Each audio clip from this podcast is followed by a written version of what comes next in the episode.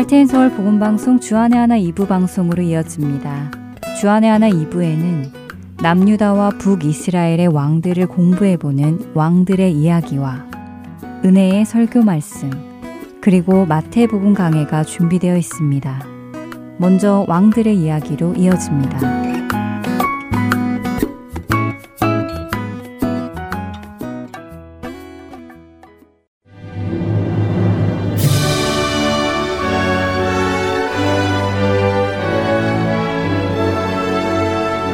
할텐 서울 복음 방송 청취자 여러분 안녕하세요. 왕들의 이야기 진행의 김민석입니다. 오늘은 열왕기하 13장 10절에서 25절까지에 걸쳐 기록된 북이스라엘의 12대 왕 요아스에 대해 함께 살펴보겠습니다. 요아스와 관련된 내용은 열왕기하 14장 8절에서 16절 그리고 역대하 25장 17절에서 28절에도 기록되어 있지만 두 권 모두 유다의 구대왕이었던 아마샤를 중심으로 기록되었기 때문에 다음 주 아마샤 왕을 살펴보며 함께 나누도록 하겠습니다. 요아스는 북이스라엘의 11대 왕이었던 여호 아하스의 아들이지요. 요아스가 북이스라엘의 12대 왕이 되던 당시 남유다를 다스리던 왕 역시 이름이 요아스였습니다. 동명이인이지요. 남유다의 왕 요아스가 남유다를 통치한 지 37년째 되는 해에 북이스라엘의 요아스가 북이스라엘의 왕이 되었고 그 후로 16년간 북이스라엘을 다스리게 됩니다. 요아스는 성경 버전에 따라 여호아스라고 불리기도 하는데요. 요아스와 여호아스는 같은 이름입니다. 히브리어 성경은 열왕기서에서 요아시라는 이름과 예호아시라는 이름을 반복적으로 섞어서 사용하는데요.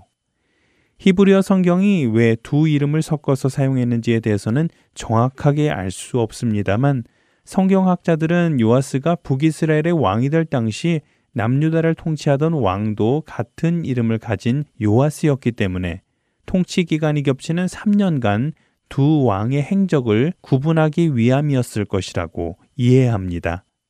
그러니까 한 요아스 왕을 다른 요아스 왕과 구별할 때 여호와스라고 썼다는 것이지요.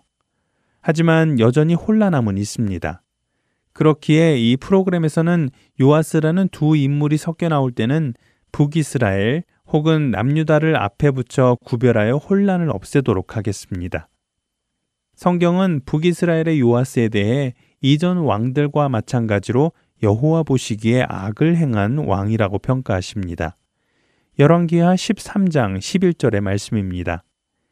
여호와께서 보시기에 악을 행하여 이스라엘에게 범죄하게 한 느바세 아들 여로보암의 모든 죄에서 떠나지 아니하고 그 가운데 행하였더라. 요아스 역시 여로보암의 모든 죄, 즉 우상을 섬기고 이스라엘 백성에게 우상을 섬기게 한 죄에서 떠나지 않았던 왕이었다고 성경은 말씀하십니다. 여호와 보시기에 악을 행했던 요아스. 그는 자신의 삶에서 하나님을 전혀 경험하지 못한 사람이었을까요? 그렇기에 악을 행했을까요? 아쉽게도 그렇지는 않습니다.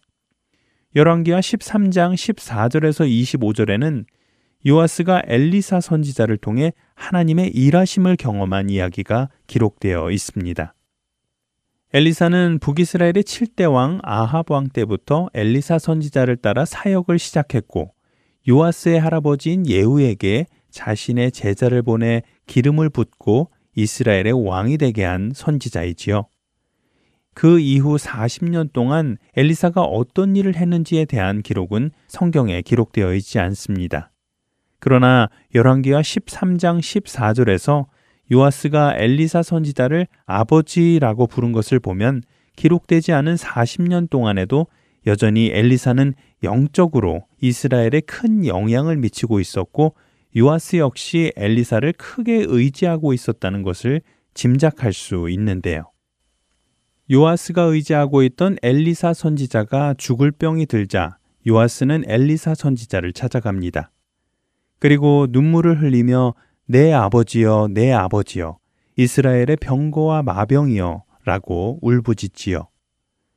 요아스가 엘리사를 아버지라 부르며 동시에 이스라엘의 병거와 마병이여 라고 부르짖은 것은 요아스 왕도 하나님께서 이스라엘의 힘이시며 이스라엘을 보호하시는 분임을 알고 있었고 선지자 엘리사를 통하여 이스라엘을 보호해 오셨음을 알고 있는데 이제 엘리사 선지자가 죽으면 이스라엘이 무너지는 것은 아닌지 두려워졌기 때문입니다. 그런 그에게 엘리사 선지자는 활과 화살들을 가져오게 합니다. 요아스는 엘리사가 명한 대로 활을 가지고 왔고 활을 잡은 왕의 손 위에 엘리사는 자신의 손을 올립니다. 그리고는 요아스에게 동쪽 창을 열어 활을 쏘라고 명령하는데요. 당시 동쪽은 아람이 지배하던 요단강 건너편 지역이었습니다. 엘리사 선지자는 두려움에 떨고 있는 요아스에게 하나님의 능력이 아람인들과 맞서 싸울 때 나타나게 될 것을 알려주고 싶었지요. 요아스는 엘리사의 말대로 활을 쏩니다. 그런 그에게 엘리사 선지자는 하나님께서 요아스가 아람 사람을 아벡에서 쳐 승리하게 하실 것을 전해주지요. 예언의 말씀을 전한 엘리사 선지자가 이번에는 요아스에게 화살을 집어 땅을 치라고 합니다. 이 말을 듣고 요아스는 화살을 집어 세 번 땅을 치는데요. 그러자 조금 전까지 하나님께서 요아스에게 승리를 주실 것이라고 기쁨으로 예언하던 엘리사가 화를 내며 이렇게 말씀합니다. 열왕기하 13장 19절입니다. 하나님의 사람이 노하여 이르되 왕이 대여섯 번을 칠 것이니이다. 그리하였더면 왕이 아람을 진멸하기까지 쳤으리이다. 그런즉 이제는 왕이 아람을 세 번만 치리이다 하니라. 두려워하는 요아스에게 하나님께서 아람군과의 전쟁에서 승리케 하실 것이라는 것을 전해 주었지만 요아스에게는 여전히 믿음도 열정도 없었습니다. 그가 하나님께서 함께 하신다는 말씀을 믿고 마음의 용기를 얻어 화살을 집어 대여섯 번 힘있게 땅을 쳤으면 아람군을 완전히 진멸할 수 있었을 텐데 요아스는 세 번만 내려쳤습니다. 엘리사는 요아스가 그렇게 세 번만 아람군에게 승리할 것을 이야기하고는 이 세상을 떠납니다. 이후 엘리사가 죽고 요아스는 엘리사가 예언한 대로 아람군과의 전쟁에서 세 번 승리했고 빼앗겼던 성읍들을 되찾았습니다.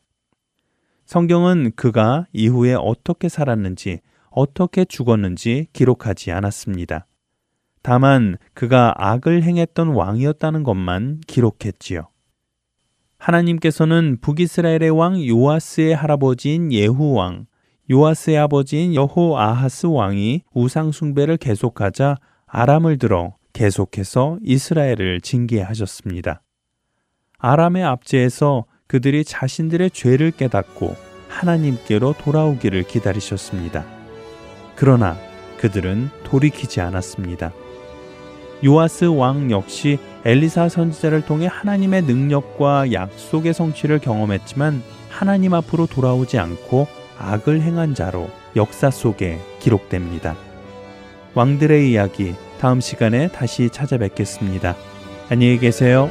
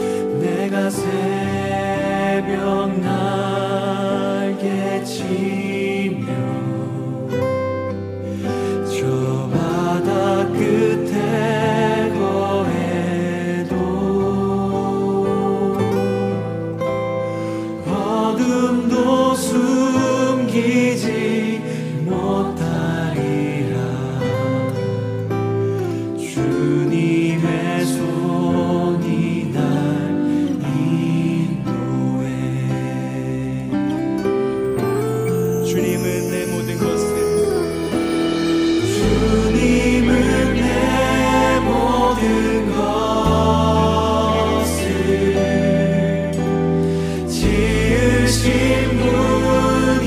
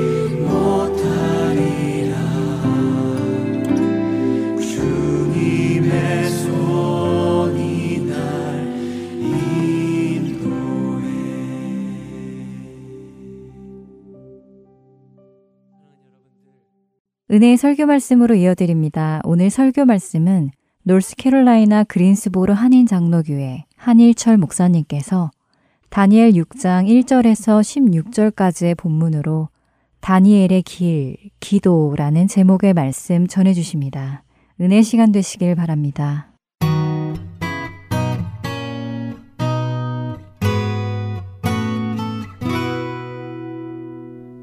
기도하기에 얼마나 좋은 환경에서 살고 있는지 여러분 알고 계십니까?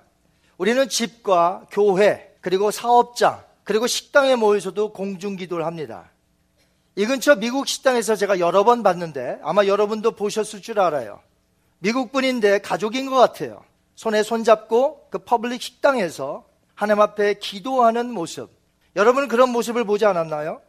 심지어 단기 선교팀을 보낼 때 수많은 사람들이 지나가는 복잡한 공항. 거기서 우리는 함께 하나님 앞에 기도하며 팀들을 보내기도 하고 또 팀들을 맞이할 때 기도함으로 또 하산하기도 합니다. 지난번 오셨던 하트앤 서울 복음방송 찬양팀 다섯 분을 이제 주일날 저녁에 식사를 마치고 호텔로 모셔다 드렸는데 우리 강국장님이 저보고 그 호텔 라비에서 지금 서서 이러고 있는데 헤어짐에 앞서서 저희를 위해서 좀 기도해 주십시오. 라고 해서 일곱 명이 그 로비 한 복판에서 서서 기도를 하였습니다. 제가 또 목소리가 크지 않습니까? 사람들이 있는 public 장소에서 기도했다는 것이죠. 이렇게 아무 데서나 기도하기가 좋은 최적의 환경인 이 미국에서 우리는 살고 있습니다만 그럼에도 불구하고 이런 좋은 환경에서 기도를 잘 하지 못하는 크리스찬들이 얼마나 많이 있는지요. 혹시 여러분은 이 최적의 미국의 환경 속에서 아무 데서나 기도하지는 못하는 사람들 중에 포함되어 있지는 않으십니까? 지구촌 곳곳에서는 마음 놓고 떳떳하게 기도할 수 없는 곳이 생각보다 너무나 많이 있다는 것입니다. 제가 몇 년 전에 중국으로 선교하러 갔다가 연길에서 연길은 이제 두만강 쪽입니다. 단둥은 압록강 쪽이고요. 그런데 제가 연길에서 그 과기대를 이제 가기 위해서 거기 좀 머물렀는데 북한이 직접 운영하는 북한 호텔에서 지낸 적이 있어요. 그때 선교사님은 중국과 북한에 선교하시는 분이고 북한에도 여러 번 들어갔다 나오신 분이기 때문에 얼마나 큰 동포애가 있는지 몰라요.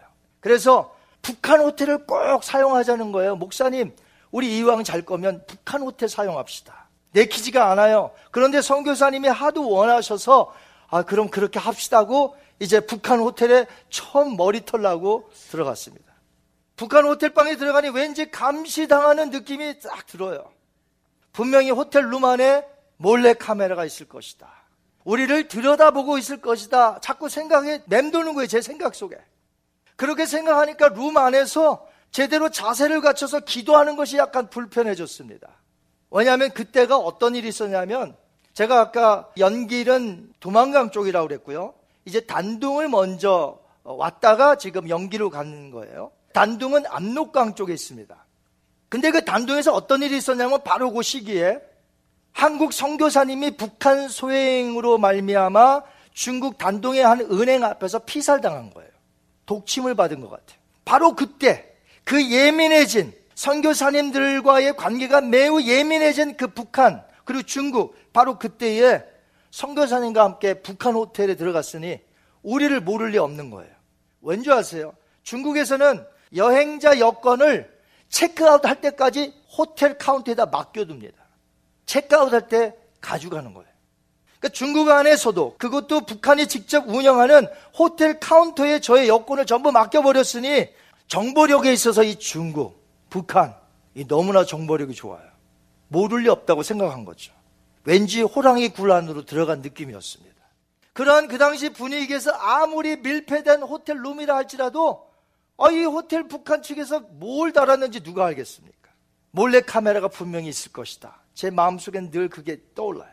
그래서 하나님께 기도하기가 왠지 불편한 마음이 들었던 것이에요. 그때 제 머릿속에 번뜩 떠오르는 인물이 성경 인물 중에 한 명 있었습니다. 누굴까요? 다니엘이에요. 오늘 본문에 등장한 다니엘. 다니엘은 사자 굴 속에 던질 수 있는 상황 속에서도 평상시대로 창문을 열고 예루살렘을 향하여 기도했는데 호텔 방 안에 있으면서도 기도하기가 불편한 제 자신을 보면서 너도 목사냐? 그런 마음이 들어서 좀 창피한 적이 있었어요. 물론 그런 마음이 있었고 그 다음에 곧바로 자세를 취해서 기도를 했죠. 저는 오늘 다니엘의 기도에 대해서 여러분과 함께 살펴보기를 원합니다. 우리는 오늘 단지 기도합시다. 기도합시다. 라고 하는 주제를 뛰어넘어서 어떤 상황 속에서도 다니엘처럼 기도하되 그가 기도했던 내용을 본받아 오늘 기도의 사람으로 거듭나기를 바랍니다. 그래서 저와 여러분이 오늘 다니엘처럼 기도할 수 있어요. 그래서 다니엘의 기도를 배워야 해요. 배운 후에는 오늘 이 시대를 우리도 다니엘처럼 기도하며 기도하되 그가 기도했던 내용이 무엇인지를 배워서 이 마지막 시대에 기도하는 거듭난 성도로 살아가기를 주님의 이름으로 축원합니다. 다니엘은 믿음의 사람으로서 기도하는 자였어요. 그의 기도하는 삶은 과연 어떤 것이었을까요? 다니엘은 20세 전에 젊은 나이에 바벨론으로 포로로 잡혀왔습니다. 그 왕은 바벨론 문화의 젊은이들을 동화시켜서 인재로 키우기 위해 3년 동안 왕의 진미를 먹게 하였습니다. 그리고 바벨론 문화와 언어를 배워서 왕 앞에서 이제 신하로 사용하기 위한 것이죠. 그런데 이 중에 다니엘과 세 친구가 포함됐다는 것이에요. 그런데 그 왕의 진미인 포도주와 고기들은 전부 바벨론 신에게 한번 들어갔다 받쳐져서 나온 음식이기 때문에 또한 음식에 위배되는 가증하거나 쾌락을 위한 그런 음식의 종류들이 있었다는 것이에요. 그래서 다니엘과 세 친구는 큰 공경에 빠진 겁니다. 이거 먹어야 하나 말아야 하나. 그런데 1장 8절을 한번 볼까요? 다니엘은 뜻을 정하여 왕의 음식과 그가 마시는 포도주로 자기를 더럽히지 아니하리라 하고 아멘. 우리가 여기서 알 수 있는 것은요. 다니엘이 뜻을 정했다는 것이에요. 자, 뜻을 정했다는 말은 무슨 말인가 하면요. 마음을 굳게 정하기까지 상당한 갈등이 있었다는 것이에요. 다시 말해서 마음에 갈등이 있었지만 다니엘은 하나님께 기도하는 가운데 하나님의 분명한 뜻을 깨닫고 알게 되었으며 단호하게 먹지 않기로 정했다라는 것이에요. 하나님께 기도하며 뜻을 구했고 깨달은 후에는 단호히 뜻을 정하여서 자신을 더럽히지 않았다는 것입니다. 언제 그렇게 했다고 했습니까? 20세 전에 젊은 나이에 그렇게 했다는 것이에요. 성경에 다니엘의 부모가 누구인지는 이름이 기록되어 있지 않습니다. 하지만 우리가 알 수 있는 것은 그 부모가 다니엘을 믿음으로 잘 키웠구나 하는 것을 알 수 있어요. 여러분이 여러분의 자녀들을 어려서부터 믿음으로 잘 키우시면 여러분의 자녀들이 어디를 가든지 승리할 것이며 하나님 앞에 기도하여 모든 환경을 뛰어넘을 수 있을 줄 믿습니다. 그래서 우리는 자녀들을 잘 키워야 돼요.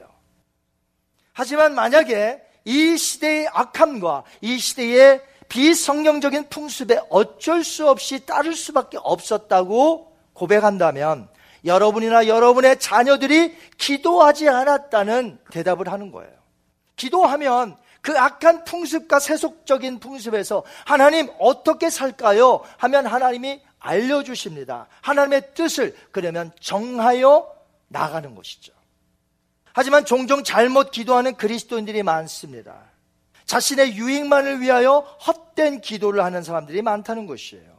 예수님 당시에 유대인들도 잘못 기도하는 경우가 종종 있었습니다. 그래서 유대인 랍비 중 어떤 한 사람은 그렇게 잘못 기도하려면 기도하지 말아라. 이렇게 가르쳤다는 것이에요.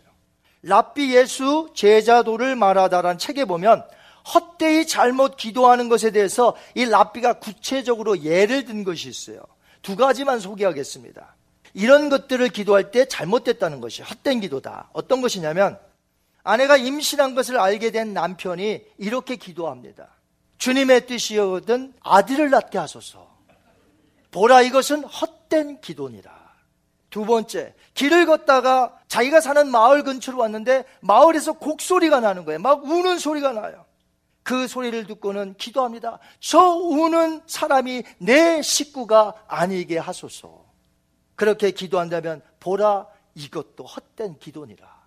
이미 일어난 사건들에 대해서 역사를 바꿔달라고 기도하는 것이기 때문에 헛되다는 것이에요. 이미 정해졌어요. 성별, 하나님이 아들이든 딸이든 주셨으니 감사합니다라고 해야지. 이미 정해졌는데, 하나님 아들을 주시옵소서. 헛된 기도라는 것이에요. 이미 그 마을에 곡소리가 납니다. 이미 무슨 일이 벌어진 것이에요. 그런데 그 가운데서 저 소리가 내 식구가 아니게 하소서. 라는 것은 헛된 기도라는 것이에요. 예수님도 잘못된 기도에 대해서 가르치신 적이 있으셨습니다.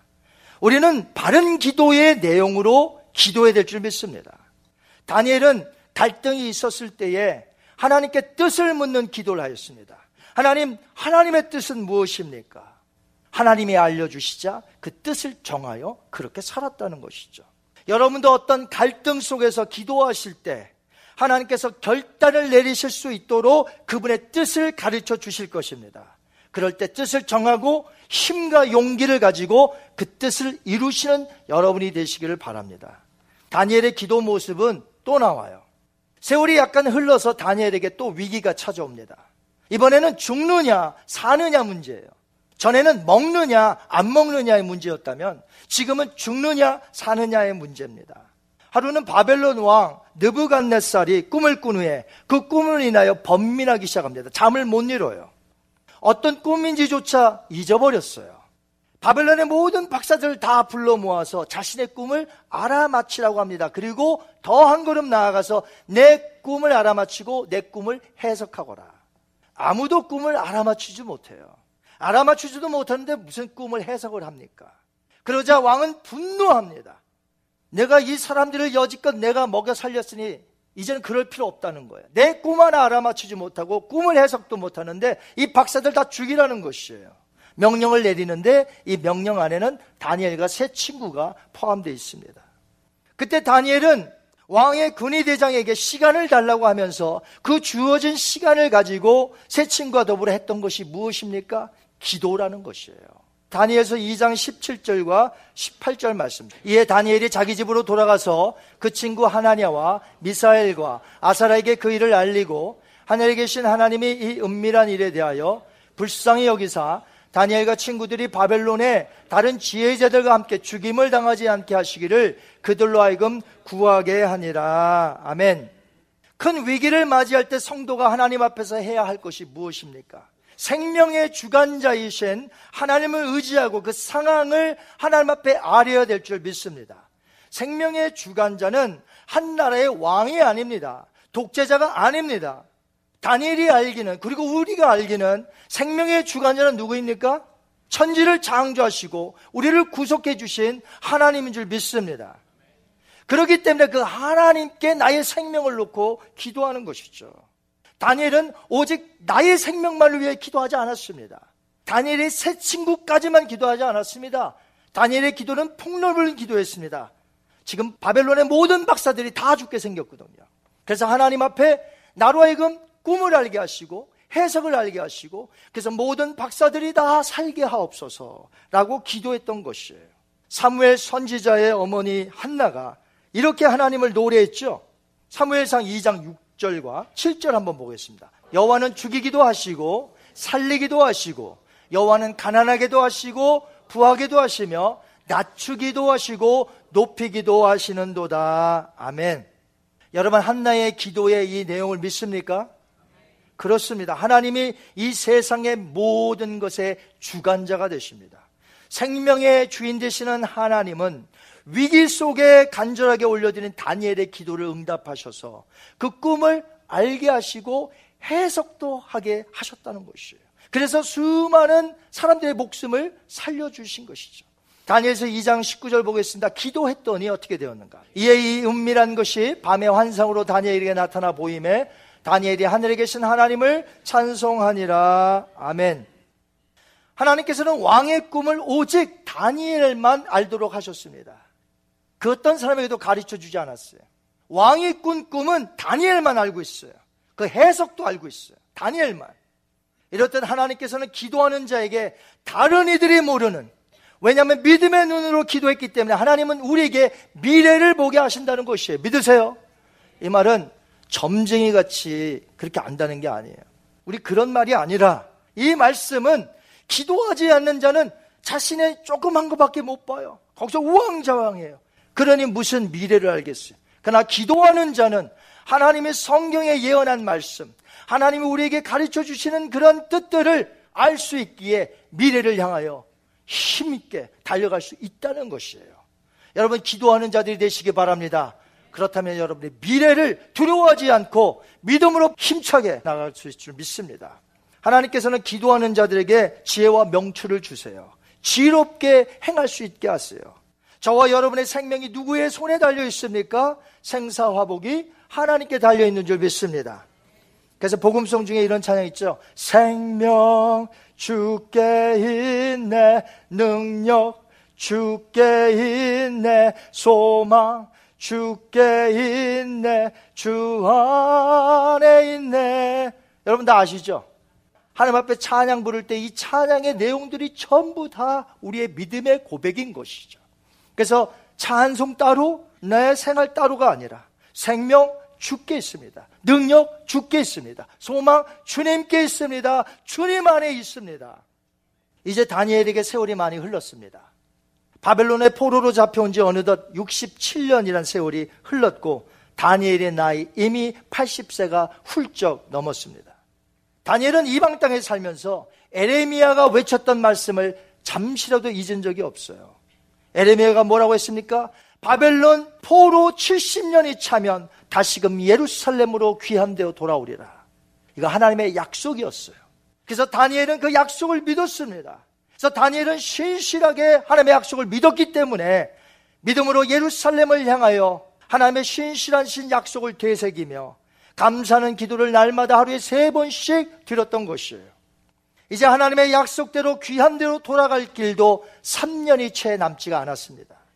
다니엘은 고령의 나임에도 불구하고 계속해서 정치 일선에서 정치를 하고 있었습니다.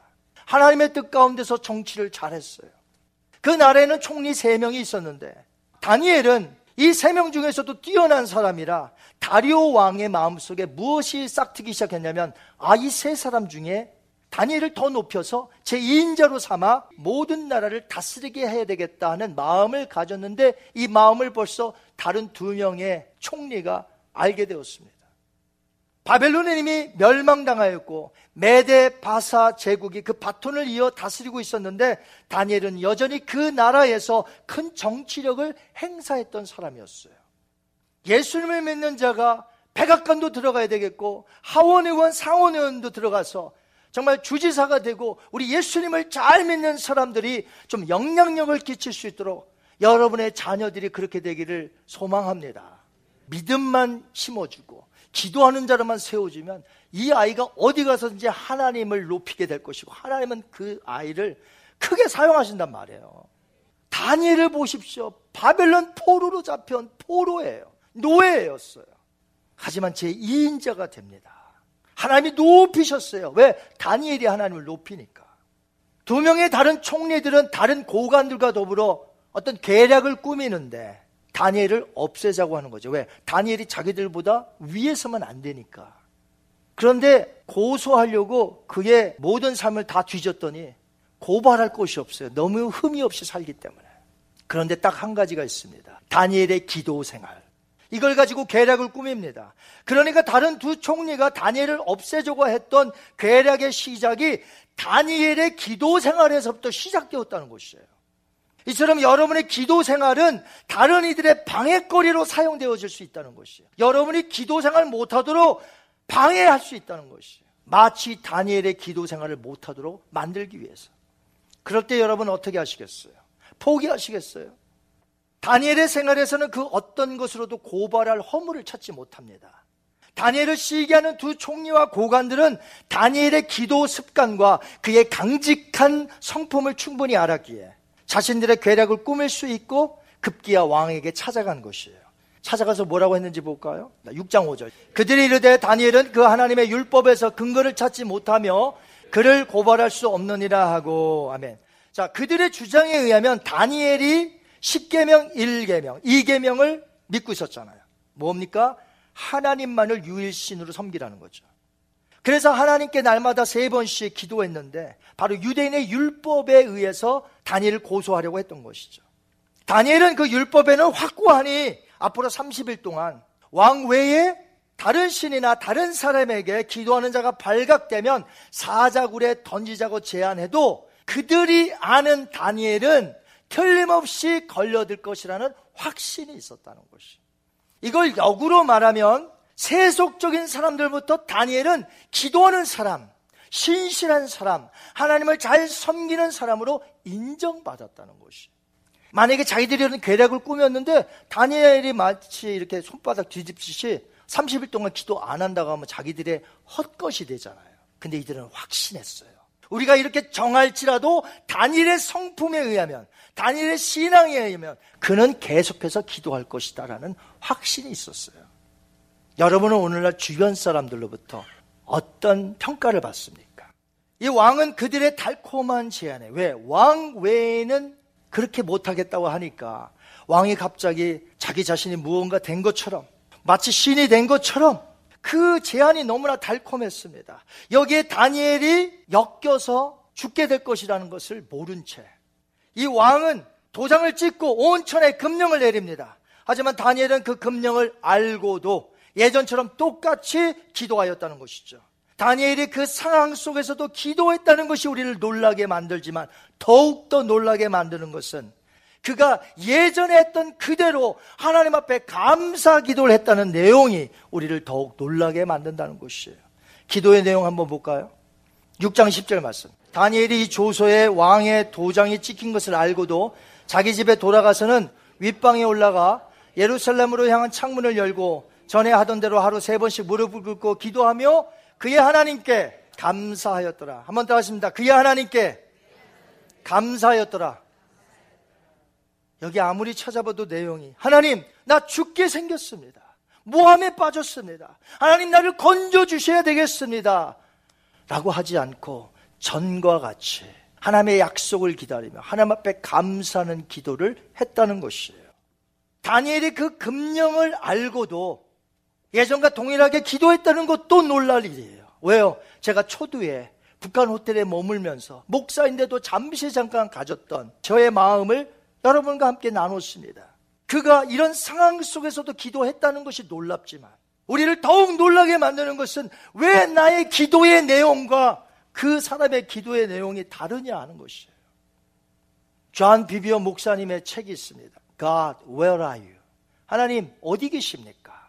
그 책에 보면 오늘날 목회자나 성도들이나 개인적인 기도의 내용들이 전부 자신에게 포커스를 맞추고 있다는 것이에요. 예를 들면, 나를 사용해 주세요. 나를 더 크게 해 주세요. 나에게 더 많은 것을 허락해 주세요. 나를 고쳐 주세요. 나를 위로해 주세요.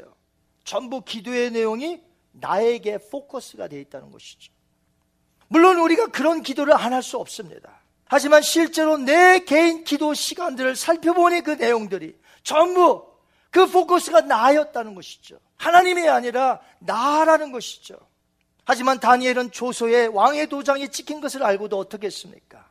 보통은 그 상황에서 기도하기를 잠시 쉬든지 아니면 창문을 닫고 기도하든지 또는 기도하더라도 자신의 상황이 너무나 급박하니까 하나님께 자기의 위급한 형편을 알리고 하나님 나를 지켜주시옵소서라고 기도해야 되는 거 아닙니까?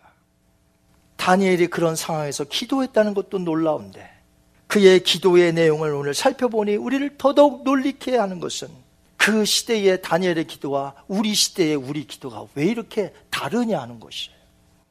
얼마 전 개혁교회 그 현장을 가다라는 책을 보았습니다. 16세기에 종교개혁이 일어났죠. 유럽에서 일어났습니다. 독일에서부터 시작이 됐죠. 프랑스에서 프로테스탄트 개신교인들이 그 마틴 루터 이후에 일어서게 됐는데 그들을 가리켜 위그노라고 부릅니다. 우리가 왜 학교에서도 배웠을 거예요? 위그노 전쟁. 카톨릭의 핍박을 받아서 수많은 프랑스의 개신교인들, 위그노들이 죽어갔습니다. 사라질만 하면 다시 일어서는 이 프랑스의 위그노들은 정말 대단한 사람들이었어요. 위그노에게 핍박이 가해져 그 핍박의 절정을 이루었을 때가 1700년대였습니다. 위그노의 광야교회라고 있는데 아주 유명한 교회예요. 지금은 광야 박물관이 이제 되어서 이제 많은 사람들에게 그 당시의 현실을 알리죠. 이 광야 교회의 기록에 의하면 십자가 아래에서 교회들은 모진 고난의 현장 속에서도 매일 기도했다고 합니다. 매일같이 기도했어요. 여러분 매일 기도하십니까? 너무 바빠서 못해요. 매일 기도하시는 분 되시기 바랍니다. 그런데 그 기도의 내용을 보면 그들은 도무지 감사할 것이 없는 환경 속에서도 감사로 하루를 맞이했다는 것이에요. 그 내용이 이렇습니다. 제가 읽어드릴게요. 우리 주 하나님, 오늘 다시 우리에게 빛을 비추어 주심을 감사합니다. 우리에게 주신 모든 좋은 것으로 인해서 매일 아침을 새롭게 하심으로 인하여 감사합니다. 비록 어려움을 당하는 위그노 형제 자매들이 있지만 그 심한 역경 가운데서도 함께 해 주실 것을 저희들이 믿고 감사를 드립니다. 얼마나 다니엘의 감사 기도와 흡사한지 몰라요. 하지만 그렇다고 다니엘이나 광야 교회의 위그노들이 핍박에서부터 벗어나느냐 그건 아니에요. 위그노들이 핍박받아 많이 죽었고요. 다니엘도 사자굴 속에 던져지게 되었습니다. 왕은 뒤늦게 자신이 내린 금령에 충성스러운 다니엘이 걸려들은 것을 깨달았지만 때는 너무 늦었어요. 왜요? 왕이라 할지라도 도장을 한번 찍으면 왕 자신이 변경할 수가 없어요. 어쩔 수 없이 다니엘은 그 금령대로 굶주린 사자들이 우글거리는 굴 속에 던져지게 됩니다. 성경에 보니까 왕은 그날 밤 오락을 금하고 금식하며 누굴 위해서요? 다니엘을 위해서. 밤에 잠도 제대로 자지 못합니다. 왔다 갔다 하다가 새벽에 자기 자신이 직접 신하를 시키지 않고 자기가 직접 굴로 가서 이렇게 외칩니다. 다니엘아 너의 하나님의 사자들로부터 너를 등이 구원하였느냐? 이렇게 큰 소리로 묻는데 살아있다면 들을 것이고 나에게 답변할 것이 아니냐는 그런 마음에서 큰 소리로 부른 거예요. 다니엘아, 다니엘아, 너 살아있느냐? 간밤에 죽지 않았죠? 살아있었던 다니엘이 왕에게 말합니다. 6장 22절. 나의 하나님이 이미 그의 천사를 보내어 사자들의 입을 봉하셨으므로 사자들이 나를 상의하지 못하여 싸우니 이는 나의 무지함이 그 앞에 명백함이 오며 또 왕이여 나는 왕에게도 해를 끼치지 아니하였나이다 하니라 아멘. 신약 히브리서 저자는 11장을 믿음장이라고 우리가 부르는데 처음부터 끝까지 다 믿음의 사람들을 언급하고 다 믿음이라고 얘기해요. 그게 히브리서 11장이에요. 그런데 33절에 이런 말을 했어요. 한번 보겠습니다. 그들은 믿음으로 나라들을 이기기도 하며 의를 행하기도 하며 약속을 받기도 하며 사자들의 입을 막기도 하며 아멘. 구약에서 사자와 연관된 사람은 세 사람입니다. 삼손, 다윗, 다니엘입니다. 그런데 삼손과 다윗은요, 하나님의 주신 힘으로 사자의 입을 찢었고요. 다니엘의 경우는 하나님이 천사를 보내셔서 굶주린 사자의 입을 봉하심으로 다니엘에게 해를 끼치지 못하도록 역사하셨습니다. 히브리서 11장에서 강조된 것은 믿음입니다. 자, 히브리서 11장에서 강조한 것은 무엇이에요? 믿음. 한결같이 하나님을 신뢰하는 믿음을 강조하였어요. 다시 말해서 다니엘의 그런 모든 행동들은 전부 어디에 기인됐다는 것이죠?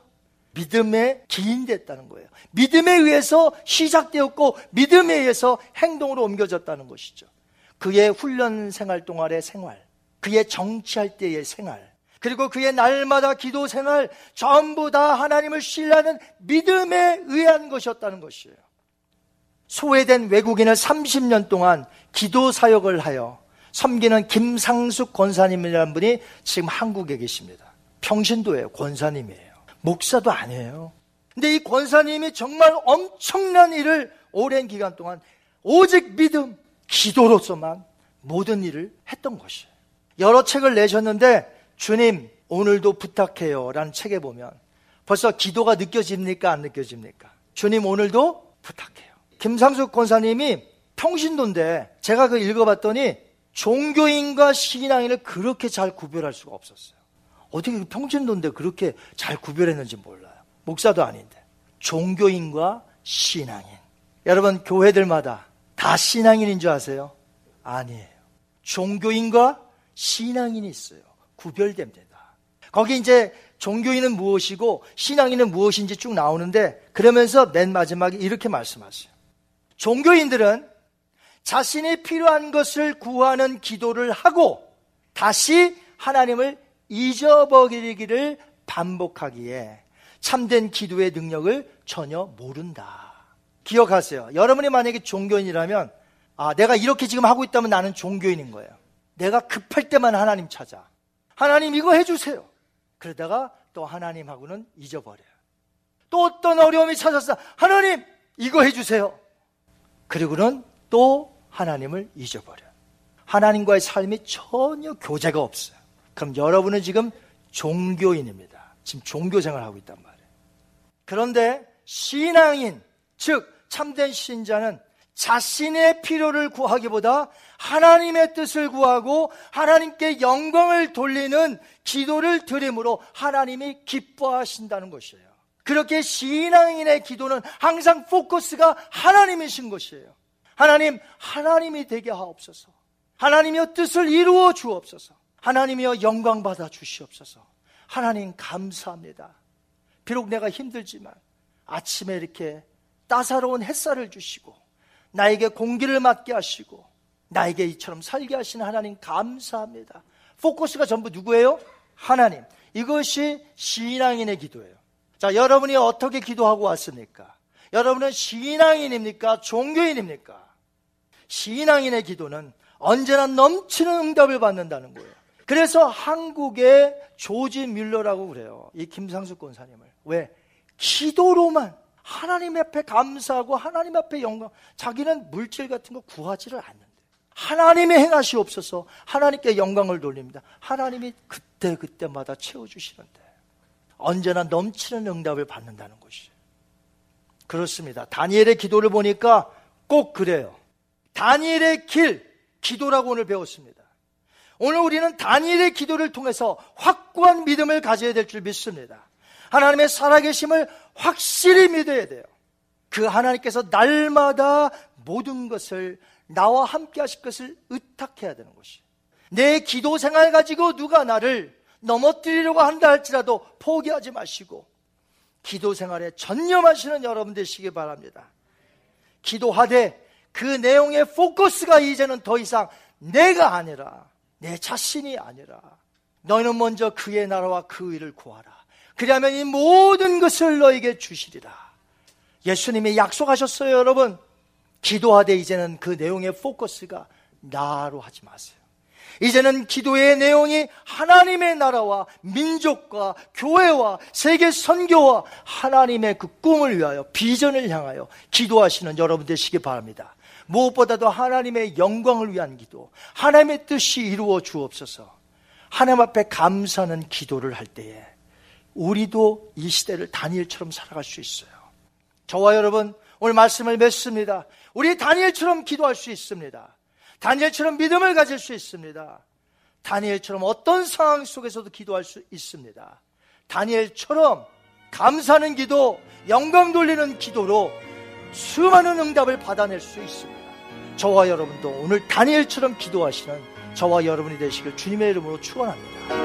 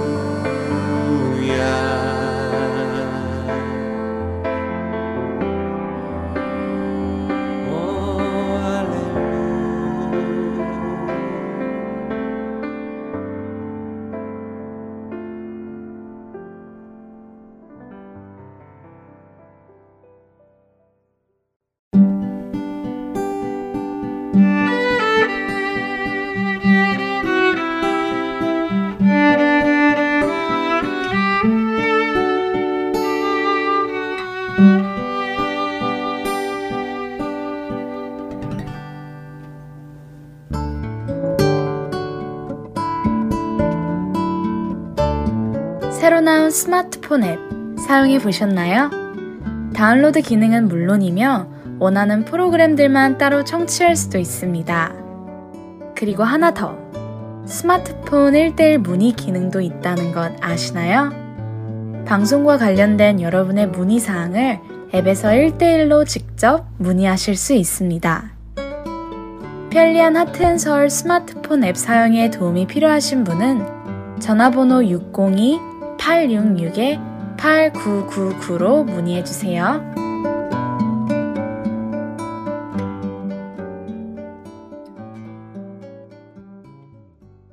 계속해서 마태복음 강해 보내드립니다.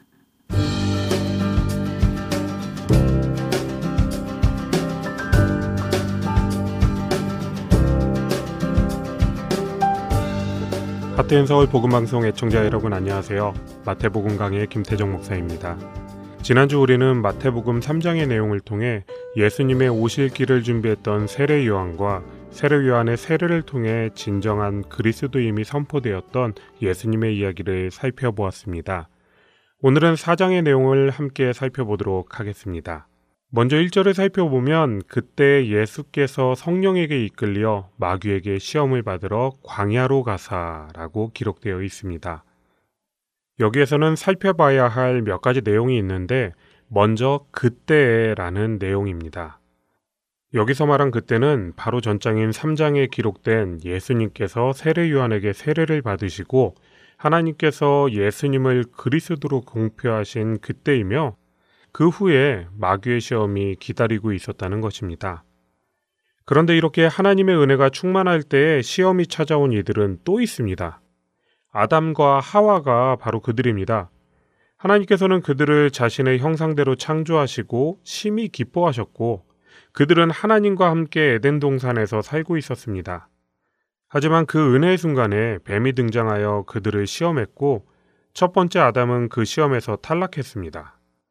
하나님의 말씀에 불순종하여 선악을 알게 하는 나무의 실과를 먹었고 그로 인해 우리는 하나님께서 말씀하신 대로 죄로 인해 죽게 되었습니다.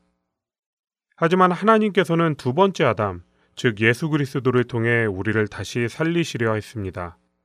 한 사람의 죄로 말미암아 모두 죽게 된 우리를 다시 한 사람의 은혜와 승리로 모두 살리시려는 시험이 시작된 것이죠. 이것이 예수님께서 시험을 받으신 이유입니다. 히브리서 2장 18절에는 그가 시험을 받아 고난을 당하셨은즉 시험을 받는 자들을 능히 도우실 수 있느니라 라고 기록되어 있습니다. 예수님은 시험을 당당히 이기시고 승리를 선포하셨고 지금도 같은 시험 가운데서 힘들어하는 자기 백성들을 돌아보시고 용기를 주고 계십니다. 또한 이 시험은 하나님께서 원하신 것이었고 미리 계획하신 일이었습니다. 본문에 기록된 성령에게 이끌리어 라는 말씀처럼 성령님께서 하나님의 뜻과 계획을 따라 예수님을 시험으로 적극적으로 이끄셨으며 그 시험을 통과하는 방법 또한 자신의 생각이 아닌 오직 하나님의 말씀에 순종하는 것임을 보여주고 계십니다. 그리고 그 시험을 위해 예수님은 광야로 가셨습니다. 지난 시간에 말씀드렸던 것처럼 광야는 고난이 있지만 그렇기 때문에 오히려 하나님을 더욱 친밀하게 만나는 공간입니다. 예수님은 이곳에서 40일을 금식하셨습니다. 과거 이스라엘의 광야 40년을 통해서 하나님은 하나님과 그들과의 관계를 확실하게 나타내셨고, 이제는 예수님의 40일간의 광야 사건을 통해서 예수님이 하나님의 뜻을 따라서 온 인류를 구원하시는 그리스도이심을 더욱 확실하게 나타내셨습니다. 그리고 드디어 3절에서 사탄의 시험이 시작됩니다. 그런데 사탄의 시험은 참으로 어이없는 내용으로 시작됩니다. 이미 3장 17절에서 이는 내 사랑하는 아들이요 내 기뻐하는 자라 하시니라 라고 하나님께서 분명히 선포하셨는데 마귀는 예수님께 내가 만일 하나님의 아들이어든 이라며 이야기를 시작합니다. 마치 아담과 하와에게 접근했던 창세기 때의 모습처럼 하나님의 말씀을 왜곡하며 예수님께 다가가고 있습니다. 그리고 첫 번째 아담이 그랬던 것처럼 자신을 하나님의 자리에 두는 교만함을 이용해서 예수님이 하나님의 뜻을 저버리는 불순종이라는 죄를 짓도록 계획하고 있는 것입니다. 사실 돌을 떡으로 만드는 것은 결코 죄가 아니고 예수님은 또한 그렇게 하실 능력도 있으십니다. 그럼에도 불구하고 예수님께서 돌을 떡으로 만드시지 않는 이유는 마귀의 시험이 단순히 예수님께서 떡을 만드실 수 있는지 없는지에 대한 질문이 아니기 때문입니다. 이 시험의 진짜 의도는 자신의 생각을 중심으로 살아갈 것인지 아니면 하나님의 뜻을 따라서 살아갈 것인지를 묻는 것입니다. 이에 대해 예수님은 자신의 능력과 생각이 아니라 신명기 8장 3절의 말씀을 통해 반응하셨습니다. 너를 낮추시며 너를 줄이게 하시며 또 너도 알지 못하며 내 조상들도 알지 못하던 만나를 내게 먹이신 것은 사람이 떡으로만 사는 것이 아니요 여호와의 입에서 나오는 모든 말씀으로 사는 줄을 내가 알게 하려 하심이니라. 약속의 땅으로 가는 여정 속에서 계속해서 움직여야 하는 광야에서는 농사를 지을 수도 없었고 특별히 음식을 구할 수도 없었습니다. 이스라엘 민족은 스스로 무엇을 할 수 없는 상황 속에서 오직 하나님만을 바라볼 수밖에 없었죠. 이러한 상황 가운데 하나님께서는 만나라는 기적을 베푸셔서 그의 능력을 보이셨고 그들을 40년간 먹이셨습니다. 그러나 만나는 그냥 먹기만 하면 되는 것이 아니었습니다. 단순해 보이지만 만나를 거두는 시기와 보관해야 되는 양 등을 하나님께서 일일이 알려주셨죠. 그리고 그렇게 이스라엘 백성들을 하나님 말씀대로 만나를 거두고 먹는 순종의 훈련을 시키신 것입니다. 돌로 떡을 만드는 것은 나의 생각과 자신의 능력을 의지해서 사는 것입니다. 그러나 하나님의 입에서 나오는 모든 말씀으로 사는 것은 하나님의 말씀에 의지하여 순종하며 사는 삶을 의미합니다. 요한복음 4장 34절에는 예수께서 이르시되 나의 양식은 나를 보내신 이의 뜻을 행하며 그의 일을 온전히 이루는 이것이니라 라고 기록되어 있습니다. 순종만이 우리가 사는 길인 것입니다. 5절에는 두 번째 시험이 등장하는데 예수님이 진짜 하나님의 아들이라면 성전 꼭대기에서 뛰어내리라고 하며 하나님께서 예수님을 지키시는지 시험해 보라고 이야기합니다. 하지만 예수님은 이러한 사탄의 이야기에 출애굽기 17장 2절의 말씀을 통해서 사탄의 시험을 물리치십니다. 백성이 모세와 다투어 이르되 우리에게 물을 주어 마시게 하라. 모세가 그들에게 이르되 너희가 어찌하여 나와 다투느냐 너희가 어찌하여 여호와를 시험하느냐 이 이야기는 출애굽하던 이스라엘 백성들이 마사에서 물이 없어서 하나님과 모세를 불평하는 내용입니다. 그런데 모세는 이러한 백성들의 불평을 단순한 감정의 표시가 아니라 하나님을 시험하는 것이라고 이야기하고 있습니다. 지금까지 출애굽의 과정을 거치면서 그들은 이미 수많은 하나님의 함께하심을 경험했습니다.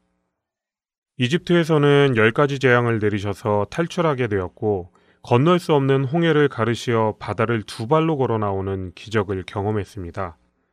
그러하기에 그들에게 필요한 것은 조바심 내고 안달하며 불평하는 것이 아니라 하나님의 말씀을 믿고 인도하심에 따라서 그저 묵묵히 나아가는 것이었으나 그들은 실패했습니다. 사실 마귀의 요구대로 예수님께서 그 위에 뛰어내리셔서 천사들이 예수님을 보호하는 장면을 본다면 사람들은 예수님을 그리스도로 인정할 수도 있었을 것입니다. 하지만 이번에도 예수님은 자신을 나타내지 않으시고 하나님의 말씀을 의지하고 순종하여 보이는 것으로 죄를 짓지 않으셨습니다. 하나님께서 예수님을 향해 계획하신 그리스도의 진짜 길을 아시고 그 계획대로 순종하신 것입니다. 특별히 이 두 번째 시험에서 우리가 한 가지 더 주목해야 할 사실이 있는데 그것은 사탄이 예수님께 요구하는 시험의 근거가 다름 아닌 성경의 말씀이라는 것입니다. 사탄은 시편 91편 11절에서 12절의 말씀을 가지고 예수님을 뛰어내리고 그리스도이심을 보이라고 이야기합니다. 놀라운 일입니다. 마귀도 하나님의 말씀을 가지고 속이려고 합니다. 그리고 예수님 역시 하나님의 말씀으로 대답하시며 시험을 이기셨습니다. 둘 다 하나님의 말씀인데 우리는 이것을 어떻게 받아들여야 할까요? 사실 이런 일들은 매일 우리의 삶에 등장합니다. 귀에 걸면 귀걸이, 코에 걸면 코걸이처럼 하나님의 말씀을 나의 유익에 맞추어서 사용하는 일이 너무나도 많습니다. 하지만 우리는 예수님께서 보여주신 것처럼 하나님께서 주신 사명이 무엇인지를 기억하고 말씀을 적용해야 합니다. 예수님은 하나님께서 계획하신 그리스도의 길이 어떤 길인지 정확히 알고 계셨기에 미혹되지 않으셨습니다. 우리도 혼란스러운 선택의 순간에서 하나님께서 우리에게 주신 사명이 무엇인지를 기억하고 말씀을 바라본다면 나의 유익을 위해서가 아니라 하나님의 뜻이 온전히 이루어지는 것을 위해 말씀을 적용하며 살아갈 수 있습니다. 8절에는 세 번째 시험이 등장합니다.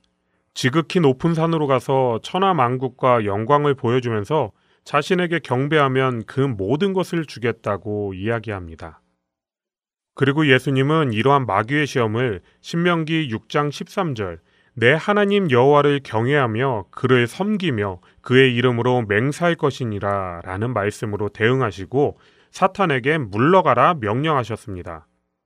사탄은 온 세상 만물이 영원히 자기의 것인 것처럼 과시하고 마치 자신이 모든 것의 주인이신 하나님인 것처럼 속이고 있습니다. 하지만 예수님께서는 또다시 말씀으로 승리하시고 이 땅에서의 부귀 영화를 자랑하는 죄를 짓지 않으셨습니다. 그런데 여러분, 말도 안 되는 상상이지만 만약에 예수님께서 만물을 마귀에게 넘겨받으시고 천하 만물 모두가 하나님의 백성답게 살도록 바꾸셨다면 어떨까요? 그래서 모두가 하나님의 뜻대로 살게 되었다면 예수님은 이 땅에 오신 목적을 이루셨다고 말할 수 있을까요? 아닙니다. 절대로 아닙니다. 하나님께서 정해놓으신 뜻과 계획과 다르기 때문에 이 일은 그리스도의 사명을 온전히 이룬 것이 아닙니다. 결국 말씀은 이 세 가지 시험을 통해서 예수 그리스도의 사역이 하나님께서 계획하신 하나님의 방법으로 이루어질 것을 확실하게 나타내고 계시는 것입니다. 예수님은 단 한 번도 자신을 드러내고 자신의 능력으로 시험을 해결하시지 않으셨습니다. 오직 하나님의 말씀으로만 대답하시고 그 말씀에 순종하심으로 시험을 이기셨습니다. 이 모든 시험을 마치시고 12절에 예수님께서 갈릴리로 물러가셨다고 기록되어 있습니다. 부끄럽지만 저는 이 부분을 처음 보았을 때 예수님께서 세례 요한이 잡혔기 때문에 안전을 위해서 뒤로 물러나셨다는 건가라는 어처구니 없는 생각도 했었습니다. 그 이유는 13절부터 시작되는 말씀의 흐름을 제대로 이해하지 못했기 때문인데요. 세례 요한이 잡혔다는 것은 주의 길을 준비한 세례 요한의 사역이 끝나고 주님이신 예수님이 오셔서 공적인 생애를 시작하시는 시간이라는 것을 이야기하는 것입니다. 특별히 15절과 16절에 기록된 말씀을 통해서 우리는 이 사실을 확인할 수 있습니다. 스불론 땅과 납달리 땅과 요단강 저편 해변길과 이방의 갈릴리여 흑암에 앉은 백성이 큰 빛을 보았고 사망의 땅과 그늘에 앉은 자들에게 빛이 빛이었도다 하였느니라. 이스라엘은 우리의 조국 대한민국처럼 주변 강대국들을 연결하는 지정학적 위치에 있습니다. 위로는 바벨론, 아시리아, 그리고 아래로 이집트가 있는데 이 지역을 해변길을 통해 연결하고 있습니다. 나라가 부강했을 때는 이 위치에 있는 것이 강점으로 여겨졌지만 주변 국가들이 더 강성할 때에는 오히려 가장 먼저 침략을 당하는 약점으로 작용했습니다. 그리고 그중 말씀에 언급된 스불론과 납달리 땅은 강대국들을 연결하는 해변길이 지나가는 이스라엘의 초입이기 때문에 더 많은 침략과 고통을 당했습니다. 하지만 본문과 본문에서 인용한 이사야 9장 1절에는 멸시를 당했던 이곳을 이제는 영화롭게 하신다고 기록되어 있습니다. 예수님이 사역을 시작하시고 중심적으로 움직인 곳이 어딘지 아십니까? 바로 스불론과 납달리 그리고 이방의 갈릴리 땅이었습니다. 진리를 가르치시고 천국을 선포하시며 회복시키시는 예수님의 사역을 통해 이 땅에 빛이 비치고 있는 것이며 기록된 예언의 말씀이 이루어지는 것을 보여주는 것입니다. 그리고 예수님께서는 자신의 사역을 제자들과 함께 하셨습니다. 보통 제자가 되는 모습은 제자가 선생님을 찾아가서 제자로 받아줄 것을 부탁하고 선생님이 결정하는 것으로 이루어지지만 예수님께서는 반대로 본인이 직접 제자를 찾아가셔서 나를 따르라 라고 말씀하셨습니다. 어찌 보면 굉장히 이상한 일입니다. 하지만 구원이 하나님의 전적인 주권으로 이루어지는 일방적인 은혜라는 것을 이해한다면 이것은 너무나 당연한 일이 됩니다. 그리고 그 은혜를 받은 우리가 예수님의 제자가 되어서 예수님의 삶을 본받아 살아가는 것은 너무나도 자연스러운 일입니다. 부름받은 제자들은 자신의 모든 것을 버리고 예수님을 따르기 시작했습니다. 오늘 본문 20절과 22절에는 그물을 버려두고 그리고 곧 배와 아버지를 버려두고라고 각각 기록되어 있습니다. 어부였던 그들에게 그물과 배는 그들의 생업이었고 그들의 삶이었습니다. 그런 그들이 그 모든 것을 버려두고 예수님을 따랐지요. 심지어 가족인 아버지까지도 버려두고 따랐습니다. 자신의 모든 것을 버리고 스승을 따르는 것이 제자의 삶인 것을 보여주고 있습니다. 이전까지 자신이 가졌던 생각과 삶으로 사는 것이 아니라 온전히 스승의 가르침과 삶으로 사는 것이 참된 제자의 모습인 것입니다. 23절부터는 예수님께서 사역을 본격적으로 시작하시며 어떠한 사역을 하셨는지를 기록하고 있습니다. 예수님은 회당에서 가르치시고 하늘나라의 복음을 선포하시고 백성들의 질병과 아픔을 고쳐주셨습니다. 마귀의 시험에서는 단 한 번도 보여주시지 않으셨던 그의 능력을 나타내셨고 하나님께서 계획하신 온 인류의 구주 그리스도로서의 사역을 감당하신 것입니다. 예수님은 하나님의 말씀에 죽기까지 순종하셨습니다.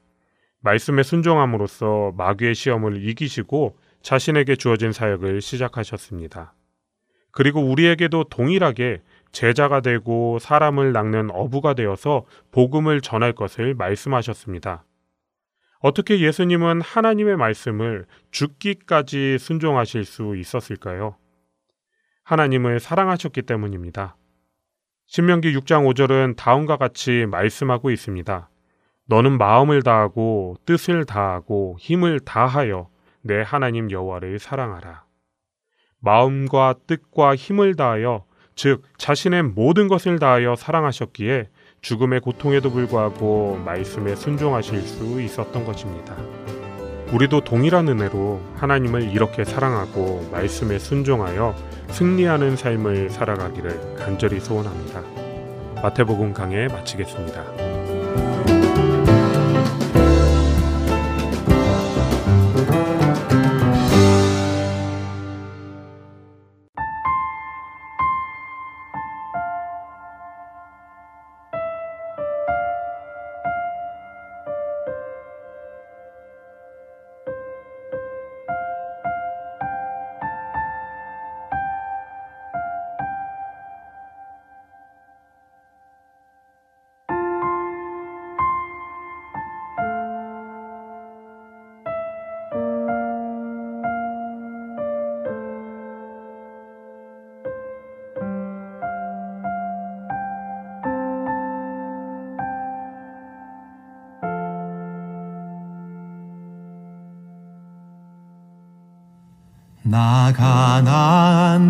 귀한 성에 들어가려고 내 무거운 짐 벗어버렸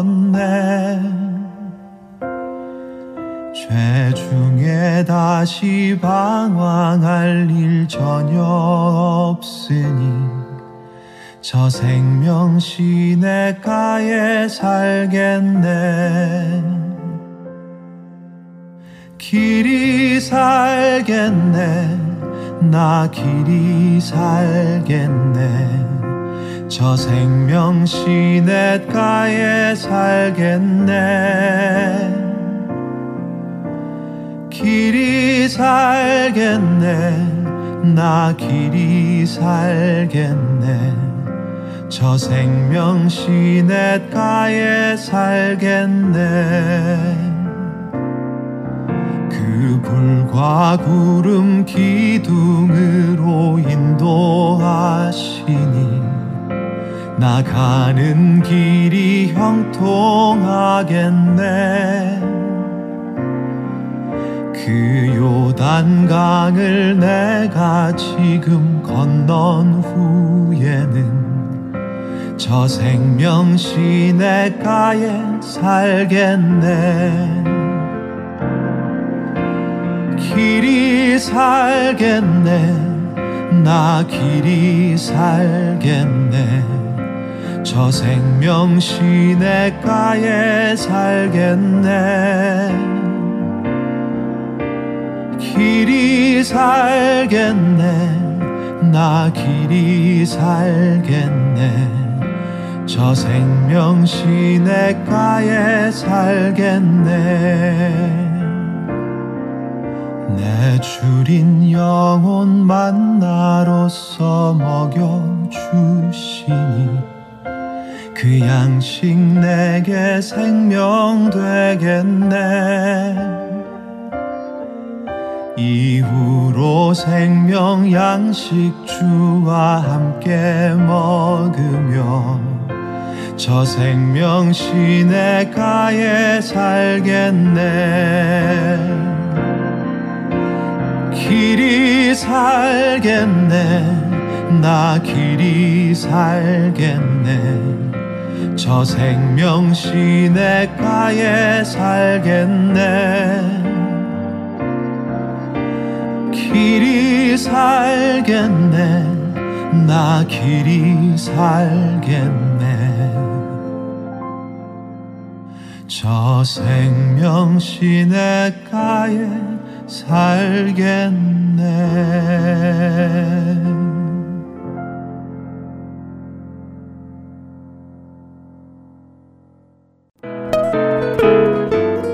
주안의 하나 2부 준비된 순서는 여기까지입니다.